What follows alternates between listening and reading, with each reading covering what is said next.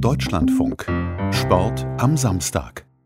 Mitte letzter Woche hat der Deutsche Fußballbund ohne von außen erkennbare Not in geheimer Wahl abgestimmt, wer künftig die DFB-Ethikkommission leiten soll. Die Personalberaterin und Präsidentin des Ethikverbands der deutschen Wirtschaft, Irina Kummert, setzte sich mit zwei Stimmen Vorsprung durch.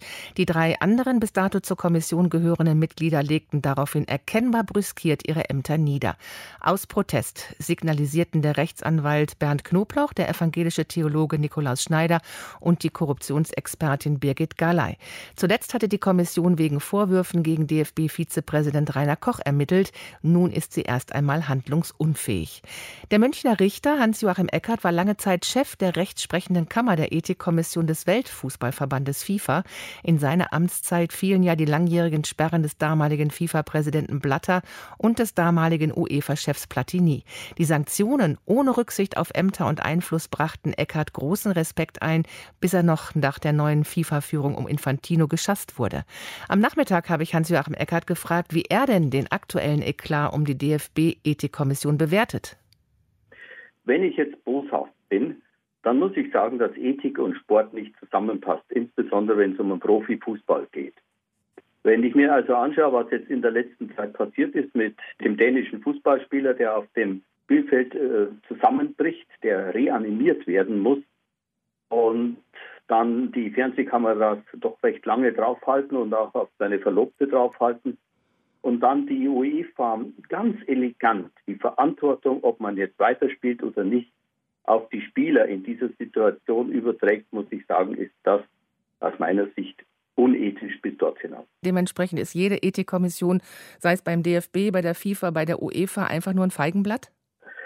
Ähm, es hat sich ja mal gezeigt, dass äh, bei der FIFA die Ethikkommission, die auf das Betreiben eines unabhängigen Gremiums unter der Leitung von Mark Pete dann eingesetzt worden ist, durchaus arbeiten konnte und, äh, glaube ich, auch sehr erfolgreich gearbeitet hat, was nicht jetzt mit meiner Person etwas zu tun hat, sondern mit dem Team, das da gebildet worden ist, weil man eben gesagt hat, wir packen das an, wir haben keine Scheu vor großen Namen, lassen uns von niemandem reinreden.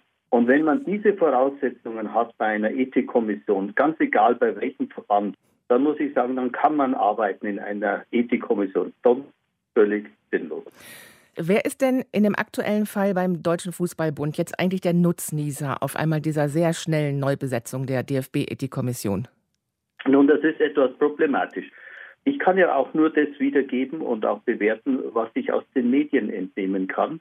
Dann schaut es so aus, als wäre der Herr Koch der Nutznießer, da er wohl jetzt intern doch etwas Problem mitbekommen hat. Es geht ja auch um die Schiedsrichterin und äh, deren Auftreten. Und ich begrüße das, dass also Frauen hier ihre Stimme erheben. Und ich glaube, das passt aber vielen Leuten nicht. Aber es schaut natürlich schon so aus, wenn mehrere Verfahren laufen bei der Ethikkammer, dass man darüber nachdenkt, die Besetzung optimal ist für das eigene weitere Verbleiben beim DFB. Wenn Sie Ihre Beobachtungen da so schildern, was sagt das denn Ihrer Meinung nach über die Unabhängigkeit und überhaupt auch den Sinn einer Ethikkommission unter diesen Vorzeichen aus? Ja, also die Ethikkommission hat ja dann ungefähr 20 Verfahren erledigt und wohl auch funktioniert. Und wenn man das jetzt aus den Medien so entnehmen kann, äh, hat man gar keine Veranlassung gesehen, hier so schnell den Posten zu besetzen, sondern gesagt, es hat Zeit, das machen wir dann, wenn der Bundestag ist und so weiter, also wenn eine große Versammlung ist. Und dann fragt man sich natürlich schon, warum muss es so schnell gehen, so überfallartig? Und ich kann ja auch nur wieder zitieren, dass also Mitglieder, die bei der Wahl dabei waren, waren das überrascht, dass das überhaupt auf die Tagesordnung kommt. Erkennen Sie da Parallelen zu Ihren eigenen Erfahrungen bei der FIFA, beim Fußball-Weltverband? Durchaus. Durchaus, weil ich meine, dass wir unbequem waren und insbesondere unbequem in Richtung des damaligen Präsidenten und jetzigen Präsidenten Infantino, gegen den wir ja Untersuchungen geführt haben, die haben ihm mit Sicherheit nicht gepasst. Und er hat die Gelegenheit benutzt, durchaus elegant, und hat eben gesagt, die werden nicht mehr nominiert das falsche Spiel damals, dass also ursprünglich der Zettel, wo wir alle noch drauf waren für die Nominierung, dass der am Abend vor der Eröffnung des Kongresses dann ausgetauscht worden ist im Council, sagt alles äh, dazu. Und dann waren wir nicht mehr nominiert und dann sind wir zurückgeflogen. Das ist halt so. Und Maduro hat Governance-Komitee geleitet und in Kenntnis dessen, dass wir nicht mehr nominiert worden sind, ebenfalls zurückgetreten von seiner Position. Nur drei seiner Mitglieder vom Komitee auch. Ist so ein Rücktritt für Mitglieder solcher Kommissionen dann eigentlich die einzige Möglichkeit, Unzufriedenheit mit Vorgehen zu zeigen? Das ist ja eigentlich ein starkes Signal, aber letztendlich ja mehr zum eigenen Schaden. Und die, die am längeren Hebel sitzen, können dann so weitermachen wie bisher. Was haben Sie denn für Möglichkeiten bei der FIFA oder beim DFB? Sie können gut, Sie können in den Medien äh, können Sie eine Pressekonferenz machen und sagen, äh, was, äh, was hier läuft und was hier schief läuft sagen, das dürfen sie nicht, weil die Regeln so sind und die Regeln sind auch so gemacht, dass man sich eben medial nicht äußern darf, weil man ja ein unabhängiges Komitee ist. Und wir haben damals bei der FIFA, und das war eben auch neu, wir haben durchgesetzt, dass die Ethikregeln geändert wurden, dass wir während eines Verfahrens die Einleitung schon mitteilen durften und warum wir eingeleitet haben. Also das hat sich jetzt alles wieder geändert. Also jetzt kann man schon noch lesen, was passiert.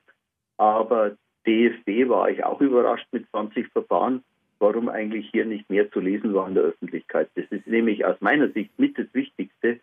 Wenn ein Gremium arbeitet und gut arbeitet, dann muss man das auch medial kundtun, um zu zeigen, hier, wir haben eine Ethikkommission, die arbeitet und die trifft gute Entscheidungen und die bringt uns, den Verband, voran. Es ist ja nicht immer so, dass eine Entscheidung der Ethikkommission immer nur negativ ist. Kann ja durchaus auch mal sein, dass hier eben Positives und positive Entwicklungen über die Ethikkommission in die Öffentlichkeit kommen. Welche sind denn Ihrer Meinung nach noch Grundvoraussetzungen für die tatsächliche Unabhängigkeit einer Ethikkommission, gerade im Sport? Also erstmal, dass der Verband nicht von sich aus die, die Mitglieder sucht, sondern äh, dass die von außen Leute herangetragen werden, über die er dann schon befinden kann, aber dass es hier also ein unabhängiges Gremium gibt und eben nicht aus dem eigenen Stall die Leute bestellt, weil da habe ich sofort wieder dann die ganzen Seilschaften. Sind Sie eigentlich schon gefragt worden, ob Sie der neuen Kommission beim DFB vielleicht beitreten wollen? ich bin nicht gefragt worden. ich glaube auch, dass ich nicht unbedingt auf der Agenda des Herrn Koch stehe oder anderer Mitglieder des DFB. Hätten Sie denn Lust? Ah, das muss man, also jetzt sage ich ganz ehrlich, das muss man sich ganz genau anschauen. Und da muss man also dann auch die Regularien kennen und muss verhandeln, was darf ich, was darf ich nicht, wie ist die Zusammensetzung und so weiter. Das heißt man, konkret, unter welchen Voraussetzungen würden Sie mitmachen? Ach, das weiß ich nicht. Ich meine, ich bin ja auch nicht mehr der Jüngste und ich meine, das ist etwas, wo man da doch sehr viel Zeit äh, investieren muss. Äh, und nicht nur Zeit, sondern eben auch, was darf die Ethikkommission, wo soll sie sich einmischen, wo soll sie sich nicht einmischen, welche Grundvoraussetzungen für die Arbeit gibt es. Ich meine, darüber reden kann man immer, aber ob die Entscheidung würde ich mir immer vorbehalten. Warum macht man da als Chefethiker eigentlich immer weiter, obwohl die Erfolgsaussichten am Ende doch eher gering sind und man ausgebotet werden kann, so wie Sie es ja auch schon selbst erlebt haben? Ich glaube, dass sich doch etwas ändert, äh, weil wenn man jetzt mal sieht, die Korruptionsvorwürfe bei der FIFA haben letztendlich dazu geführt, übrigens auch in Verbindung mit dem IOC, dass der Europarat eine Initiative gestartet hat, wie man diese großen Verbände besser kontrolliert bzw. deren Arbeit beurteilen kann. Und ein Ergebnis war, dass man gesagt hat, soweit es also sportlich ist, soll der jeweilige Verband, die Organisation weiter entscheiden, wann sind Weltmeisterschaften und wie werden die veranstaltet. Aber äh, die Kontrolle sollte sein über die Verwendung der Gelder, welche Gelder von Sponsoren werden eingenommen, wie werden sie verwendet, dass hier unabhängige externe äh, Prüfungsgesellschaften eben dann die Bilanzen äh, dieser Organisationen anschauen. Und äh, das Ganze ist noch in der Beratung jetzt äh, über die EU in den Mitgliedsländern und dann wird man sehen, ob es irgendeine Entscheidung gibt. Es reden ja mal wieder 28 Länder mit.